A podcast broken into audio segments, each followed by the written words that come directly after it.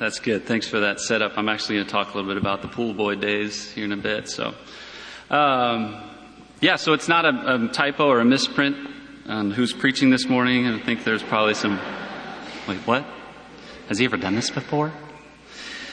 So, so every every year, the Youth of Grace do a fundraiser called Dinner Theater. Uh, it's for summer mission trips, and I know a lot of you have attended, a lot of you have supported the youth group in that way, and we're I'm thankful for that. Uh, and a few months ago, when we had it back in April, there happened to be a skit entitled A Day in the Y O G Office. Uh, and the premise for this skit was that Bill walks into the youth office and uh, lets Chase Hogan, I know, Chase is our middle school coordinator, I don't know where he is, but uh, we share an office together, work together. And uh, and Chase was letting, or Bill was letting Chase and I know that we're preaching on that next Sunday uh, because no one else was available. There's the comedy right there.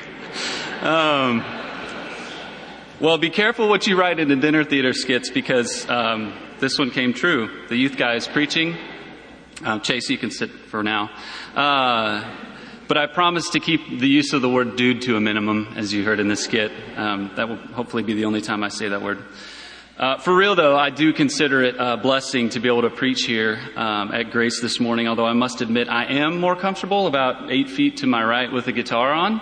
I debated whether or not I should preach with the guitar on just to kind of have, you know, hold my baby. But... Uh, But no, I'll, I'll I'll be a big boy here, and I trust that uh, that God will use His Word to challenge and convict and encourage us today as we as we look uh, at the Scriptures together. So, turn in your Bibles, please, with me to Matthew eight, Matthew chapter eight. We're going to read verses five through thirteen.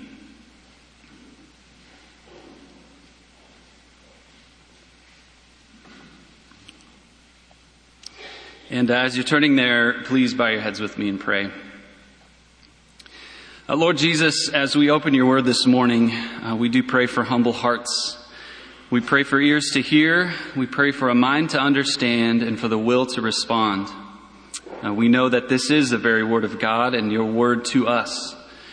And so we pray that your Spirit would help us to understand it, but not just understand it, but that it would work itself out in obedience in our lives.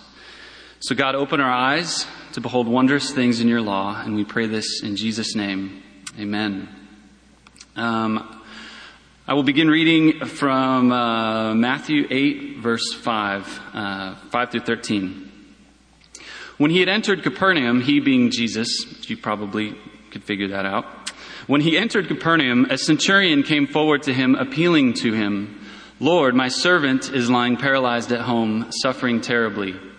And he said to him, "I will come and heal him." But the centurion replied, "Lord, I'm not worthy to have you come under my roof, but only say the word and my servant will be healed. For I too am a man under authority with soldiers under me. And I say to one, go, and he goes, and to another, come, and he comes. And to my servant, do this, and he does it." When Jesus heard this, he marveled and said to those who followed him, "Truly I tell you, with no one in Israel have I found such faith. I tell you, many will come from east and west and recline at table with Abraham, Isaac, and Jacob in the kingdom of heaven, while the sons of the kingdom will be thrown into the outer darkness. In that place there will be weeping and gnashing of teeth." And to the centurion Jesus said, "Go, let it be done for you as you have believed." And the servant was healed at that very moment. And together we say, "The grass withers, the flower falls, but the word of the Lord remains forever." Now, we live in an increasingly wireless world, don't we? We do not like our cords. Um, things that used to tether us, we are now free from. We even have remote access to things that used to require our presence to be there uh, to interact with. For example, I can be at a coffee shop. Now, I'm not telling you anything you don't know. I'm just making it known publicly, that I can be at a coffee shop and I can log on to my bank and I can actually like pay bills and transfer money and do that, not even going to the bank. I know, that would have been revolutionary like thirty years ago, right? Or I could actually pull my phone out if I had it and adjust the thermostat in my home without even being there. Isn't that crazy? I mean, think about that. We just take it for granted. Or doctors, have you heard this? There's this thing called the Da Vinci robot surgeon. They can operate on people hundreds of miles away without even being there. And what we read this morning for our text is what I could call a miracle of the wireless kind. Um, Jesus was actually way ahead of the technological curve there because he healed somebody from a distance. And that's one of the reasons why I've always been drawn to this passage. But I'm also drawn to it because of the comment made about Jesus. And Matthew records it that Jesus marveled at someone's faith. Or as the N I V puts it, Jesus was amazed when he heard this. And that has to make us pause and consider, what is it that amazed Jesus? And there's another moment in the life of Jesus where he marveled, but it was actually a marveling at unbelief in Mark six six rather than someone's exemplary faith. And as we see in this passage, a miracle does occur. A paralytic is healed. And while this is amazing, the healing is not what seems to take center stage. What Matthew wants for us to see, and thus I think what God wants us to see this morning, is what true, genuine faith looks like. See, it's no surprise to us that there are many who claim to be Christians, who check the box on a ballot or a survey, and yet, and maybe even go to church regularly, but beneath the surface, their hearts are still hardened. Their real allegiance is still to themselves, and they worship their own autonomy. But as we'll see in today's passage, in Jesus is found all authority and all power, and therefore by faith, we must humbly submit to him and to his purposes in the world.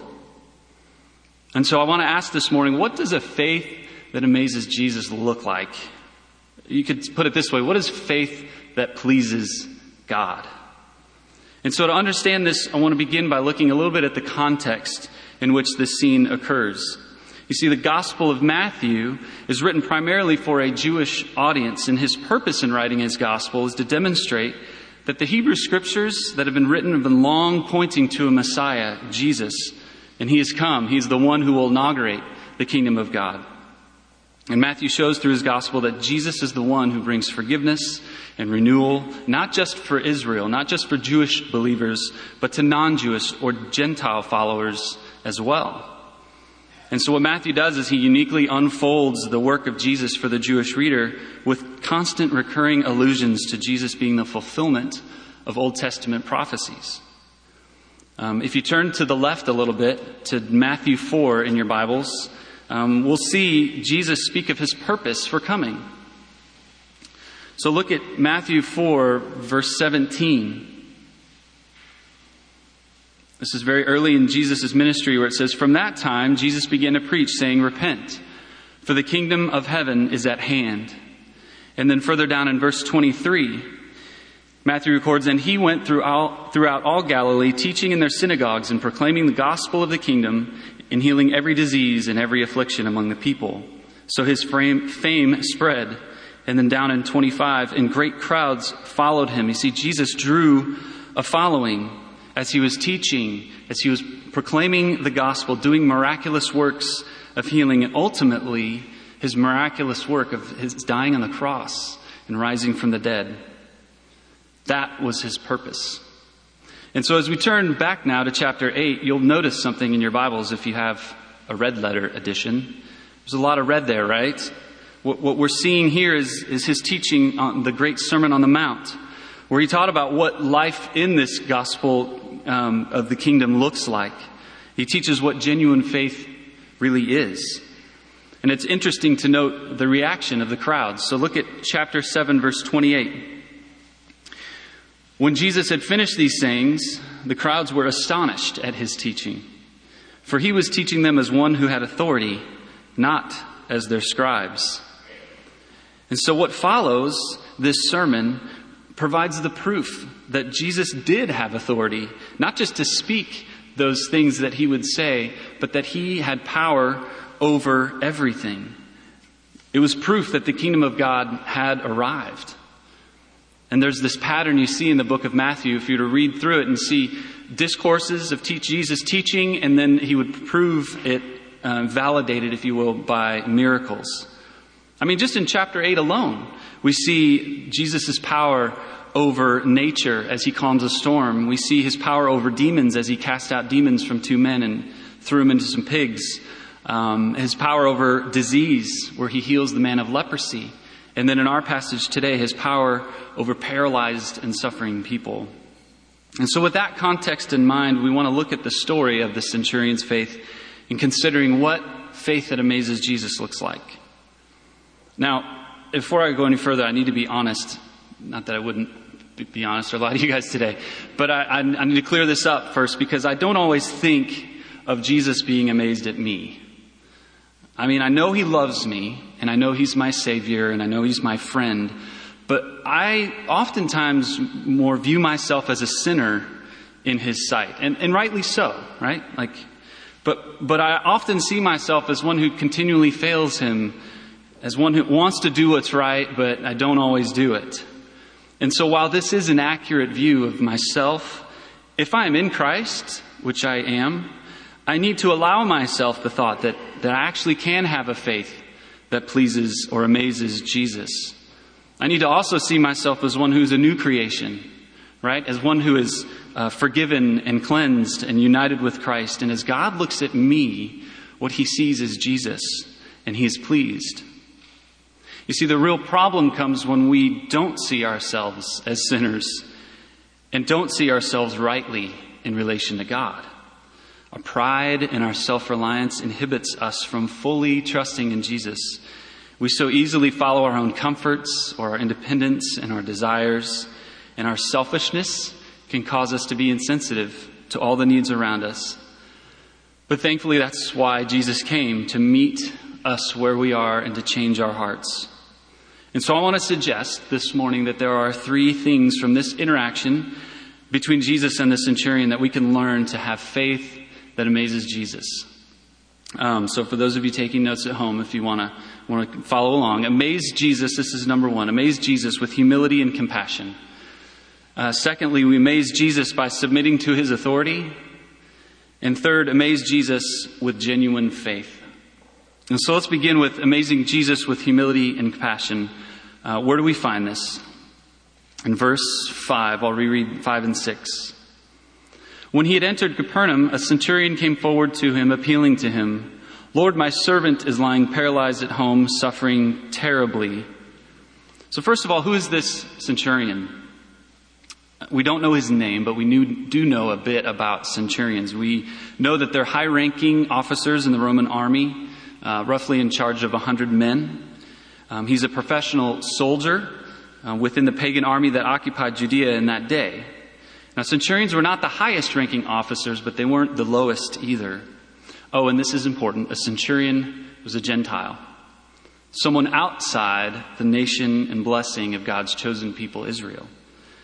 And the scriptures typically show centurions in a positive um, light. It's highly regarded. You might remember um, the, the time at the crucifixion of Jesus where a centurion was known to say, "Surely he was the Son of God." He got it. Right? He understood who Jesus was.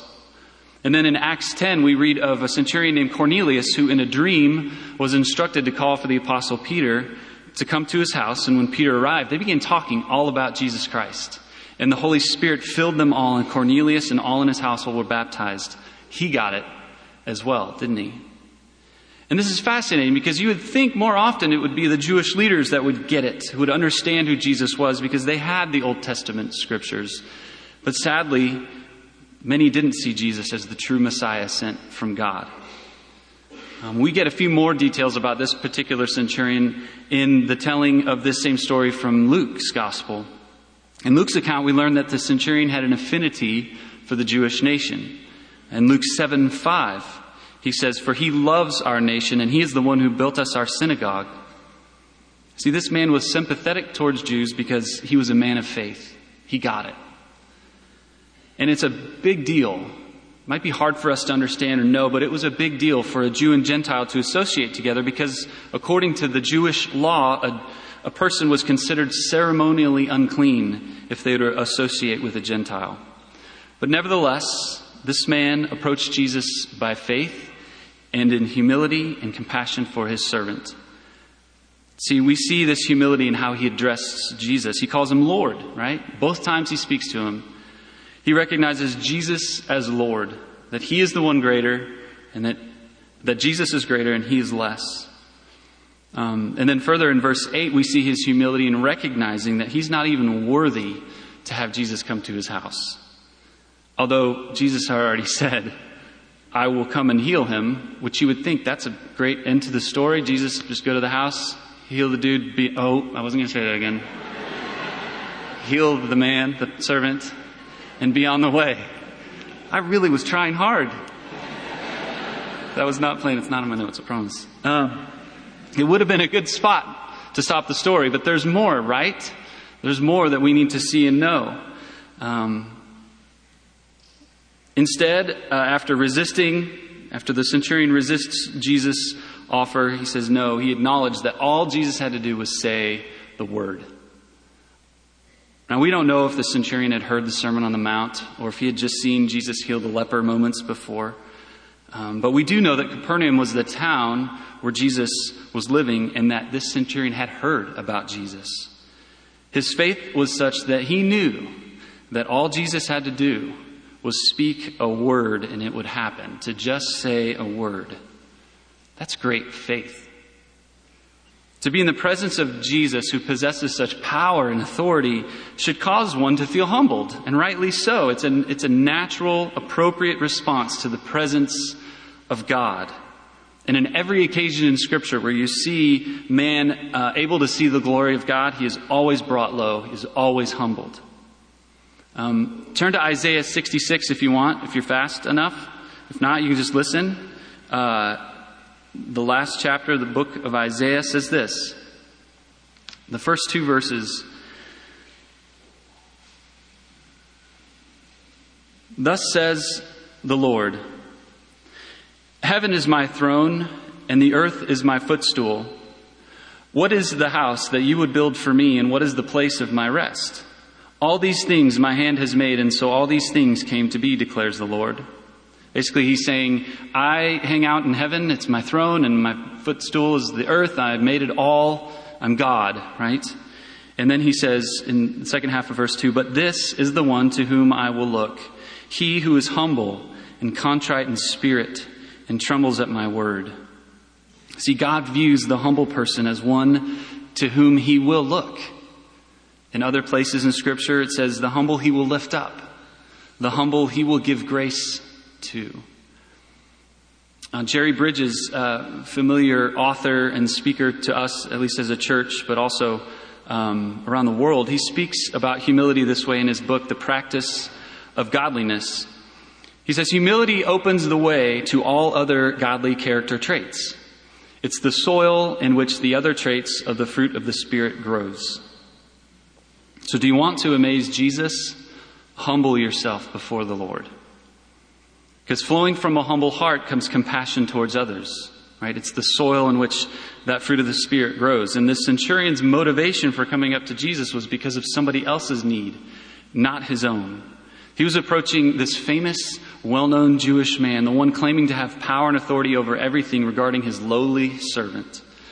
He was motivated by the needs of another.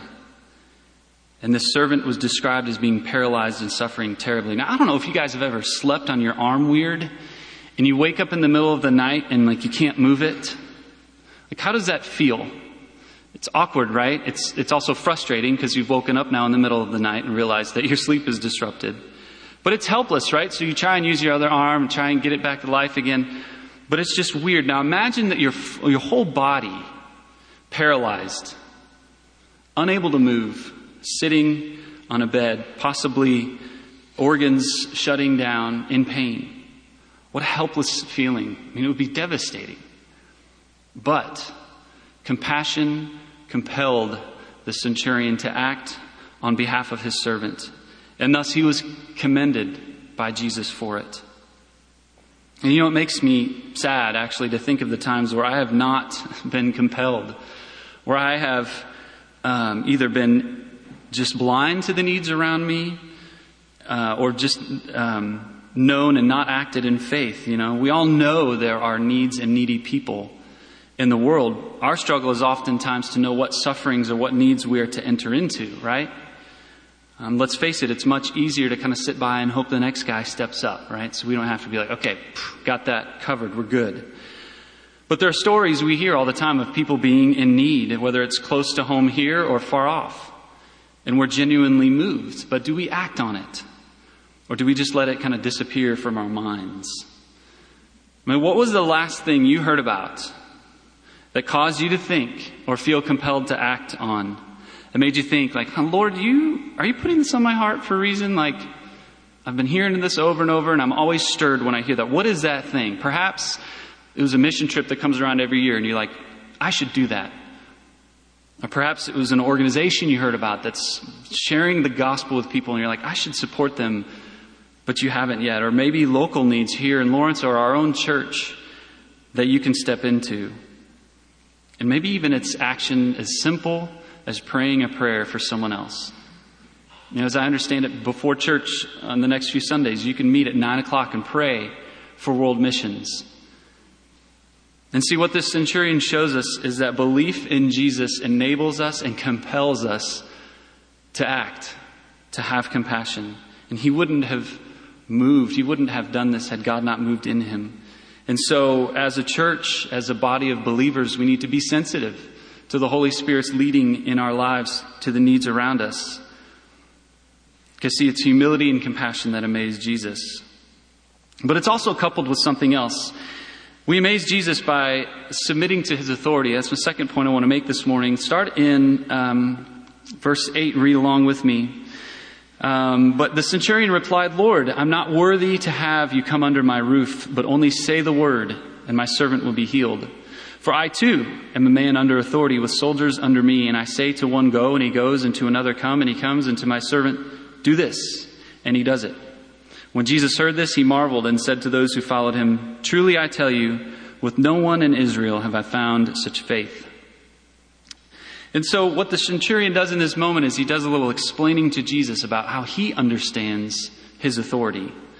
He identifies with Jesus. Because he too is someone who has someone over him, right? He has an emperor who tells him what to do. And so when he tells soldiers under his authority what to do, it's just as if the emperor were speaking to his soldiers. He's showing Jesus that he gets it. He understands it. Not just rankings, but he understands in some way how the authority uh, of Jesus works. He shows us what we find in John twelve, forty-nine and fifty. Jesus speaks about himself saying, for I have not spoken on my own authority, but the Father who sent me has given, has himself given me a commandment, what to say and what to speak. And I know that his commandment is eternal life. What I say, therefore, I say as the Father has told me. And so this centurion knows by faith that what Jesus does, Jesus does what his Father says to do. And that the words of Jesus have the same weight and power and authority as God himself. Well, because he is God.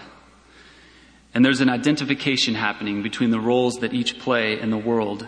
And it was his humble approach to Jesus and his acknowledgement of his authority that caused Jesus to marvel at his faith.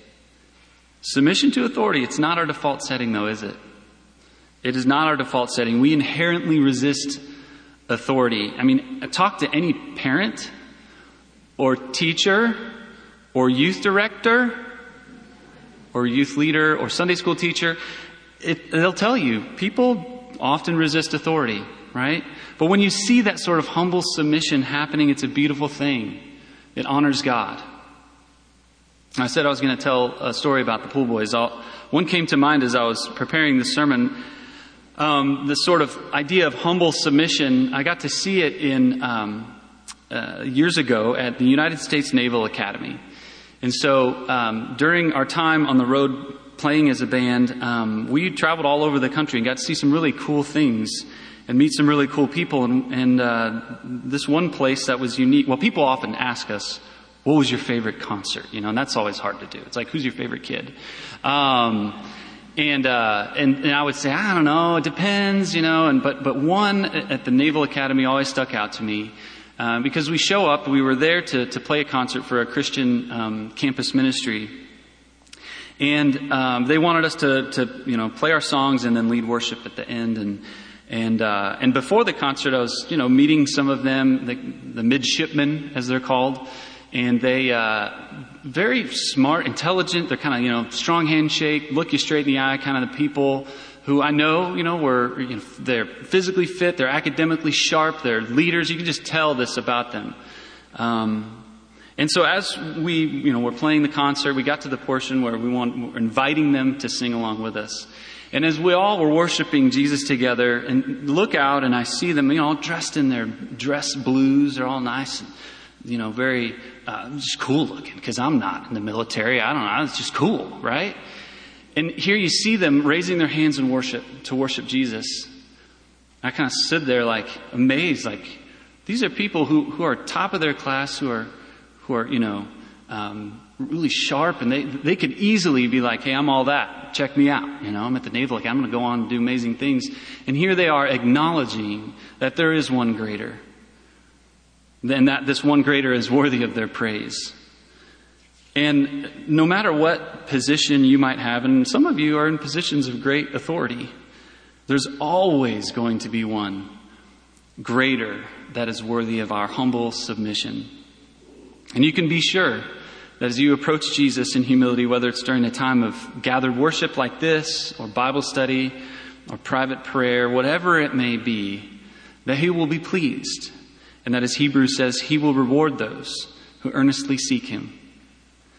And furthermore, look at the centurion's faith in the power and authority of Jesus and how it showed itself. Basically, this man came to Jesus not only with the expectation that Jesus could heal, but that he could do it from a distance. I mean, compare that to other paralytics who needed friends, right, to lower them down through the roof so that they could be in front of Jesus. We see that distance and place cannot obstruct the Lord Jesus. He had faith that Jesus could heal with just a word. Not medicine, not religious ritual, but a word, his word. A word from Jesus that had power and authority from God himself. And this is amazing, isn't it? I mean, when you pray, do you pray with that sort of expectation, the power and authority of Christ? And I think one of the reasons we don't pray like this sometimes is because we forget.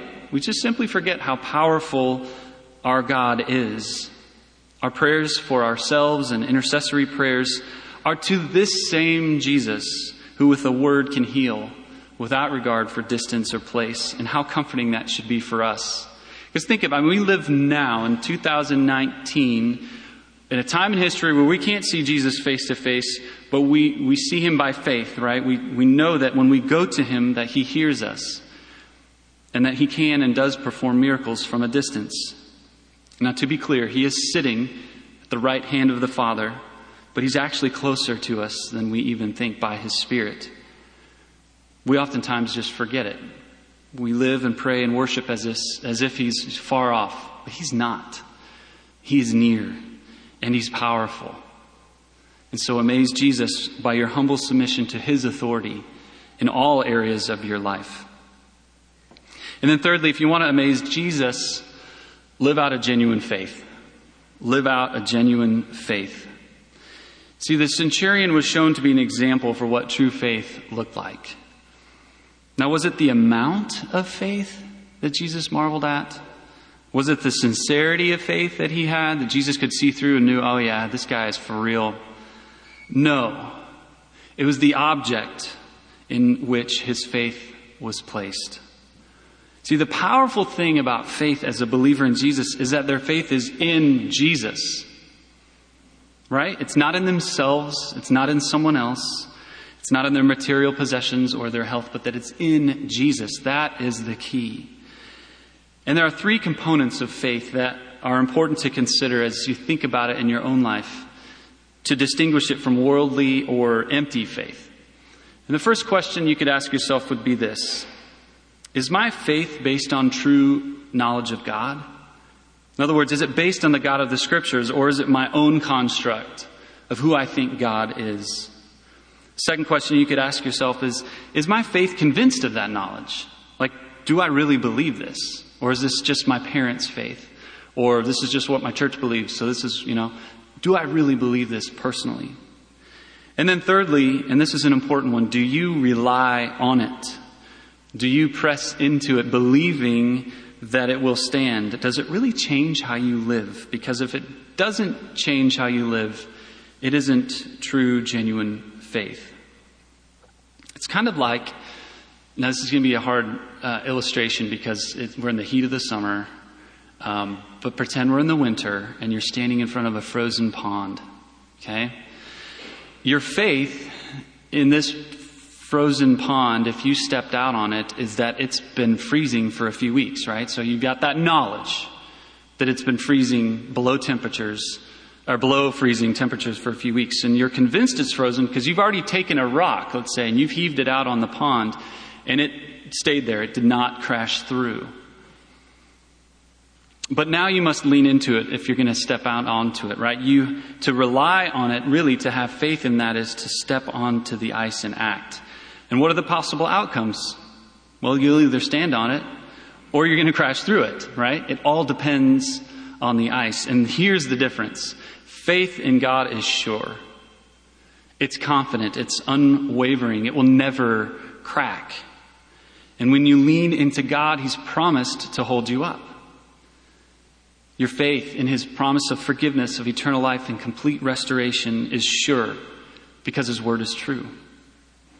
The author of Hebrews said, faith is the assurance of things hoped for, the conviction of things not seen. In Hebrews eleven six, he says, and without faith, it's impossible to please Him. For whoever would draw near to God must believe that He exists and that He rewards those who seek Him. And isn't it cool that the very thing that can cause God to marvel at us or be amazed at us, which is our faith, is something that originates with Him? It's something that He gives to us, and I am thankful for this. That's a good thing, right? Or else we'd be tempted to take credit for our belief in Jesus and be like, yo, what's up? Check me out, right? I'm a believer in Jesus. Isn't that awesome? But no, you can't take credit for it. It's all His doing. It's a work of our sovereign Lord who calls us, who's predestined us, brought us from darkness into light, brings us into the light of belief in Jesus. And this um, idea of true, genuine faith is further illustrated at the end of this story where Jesus he creates a little tension, creates a little tension with the crowd. So he'd been amazed at this man's faith, and he turns to the crowd following him, most likely filled with both Jewish and Gentile people. And he says this starting in verse ten. He says, truly, I tell you, with no one in Israel have I found such faith. I tell you, many will come from east and west and recline at table with Abraham, Isaac, and Jacob in the kingdom of heaven, while the sons of the kingdom will be thrown into the outer darkness. In that place there will be weeping and gnashing of teeth. Whoa. What's he talking about here? Like, he's saying something about east and west and Abraham, Isaac, Jacob, outer darkness, weeping, gnashing of teeth. Like, you lost me, Jesus. Like, I was with you up until that point of being amazed, and then I have no idea where you went. But this is an important part of the story because it points us to this kingdom of God. It's a picture that includes all of those who come to Jesus with genuine faith, regardless of your social or ethnic background. See, for the Jewish hearer, this statement of Jesus would have been really difficult to hear. In fact, it might have been angering because they'd be saying, wait, you mean to tell me that the sons of the kingdom, which here represents the Jewish people, are not going to be at this banquet feast in heaven? And Jesus is saying, only those who have genuine faith, that is this Gentile centurion. And he's also saying that for those who don't believe, there's a very real place of torment, of outer darkness, where there's weeping and gnashing of teeth, this language that represents hell. A place where those who die in their sin will go, which as a believer should motivate one to have even more compassion, right? To share the gospel with people, because Jesus says that many will come from east and from west and will recline at this table, all those who have trusted in Christ for salvation, which is a picture of this great messianic banquet prophesied by Isaiah. And it's also a little preview for us. It's a little trailer, if you will, of what Jesus will say later in Matthew twenty-eight, where he says, all authority in heaven and on earth has been given to me. Go therefore and make disciples of all nations, baptizing them in the name of the Father, Son, and the Holy Spirit, teaching them to observe all I've commanded you, and behold, I'm with you always, to the end of the age. We see this in Ephesians as Paul writes, this mystery is that the Gentiles are fellow heirs, members of the same body, and partakers of the promise in Christ Jesus through the gospel. Jesus is showing us that the kingdom of God is often wider, bigger, and more diverse than we think. And that it not only includes people of Israel who come to Jesus in faith, but that it's open to Gentile believers as well. And it blew some of their categories that God would save Gentiles. Can you imagine Gentiles perhaps running home that day to their families to say, hey, there's a future for us in God's kingdom? See, our human birth determines our race, but our spiritual birth unites us as members of the body of Christ. There's no national, racial, political, physical, or social distinction in this body, as all who come to Jesus in faith are his sons and daughters. In Galatians three twenty-eight, he says, there is neither Jew nor Greek, there is neither slave nor free, there is no male and female, you are all one in Christ Jesus. In the book of Revelation, it says, Jesus ransomed people for God from every tribe and language and people and nation. The diversity found in the new heavens and the new earth will be amazing. We're reminded this morning that the gospel is for all people, all nations. And yet at the same time, we too can find ourselves in the business of excluding. Maybe intentionally, maybe unintentionally, we stereotype, we judge. We kind of like to keep the gospel to ourselves, right? And kind of stay in our own little safe, safe camps. But by following Christ's example, we're not to set limits on those to whom we share Christ with. For we don't know when God will gather people from the east and west and grant faith to someone. He just calls us to act, right? Like this centurion, on behalf of others, sharing the good news of the gospel of the kingdom of God. And so if you've placed your faith in Jesus, you can take comfort that as God looks at you, that he's pleased. He sees his son Jesus. And we can amaze him we can, as we live with humility and compassion, submitting to his authority and in living in obedience to him. And when we fail to do this, because we will and we do, what do we do? We confess, we go to Jesus, and we start again by the power of the Holy Spirit. And so con- to conclude this morning, it might be easy for us to walk away and feel a burden, I feel a weight of feeling like, man, I just need to be more like that centurion. But that's not the point. While he is a great example of faith, he is not our goal. Our goal is Jesus. Because in Jesus, we see a life of perfect humility, of perfect compassion towards others, of perfect submission to his Father's authority. It was the Father's will to send Jesus to be the mediator between us and God. In a sense, we are paralyzed servants, lying in a bed with no hope. But God, who is rich in mercy, because of the great love with which he loved us, and even when we were dead in our trespasses, made us alive together with Christ. By grace you've been saved.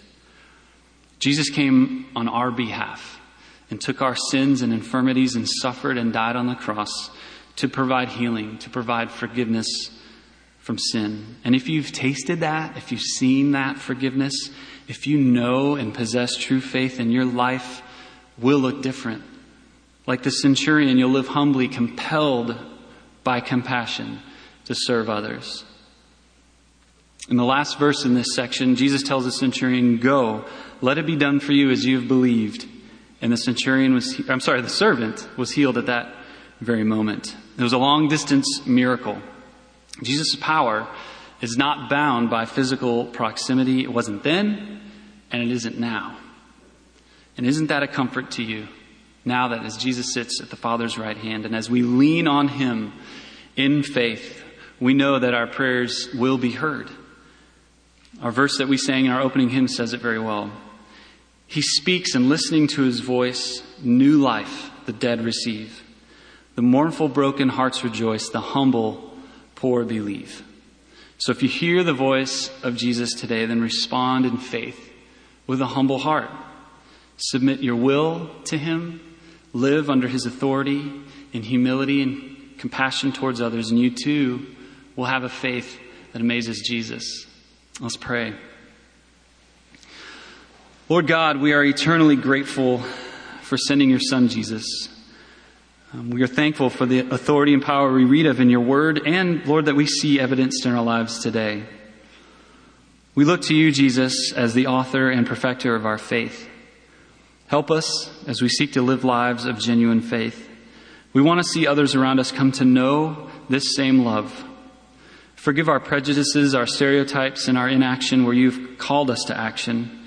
And we ask that you would correct us where we're straying and give us strength by your Spirit to walk in a manner worthy of the calling we have received. Help us to walk in humility before you, submitting to you in all things. And we ask this for our good and for your glory. In Jesus' name.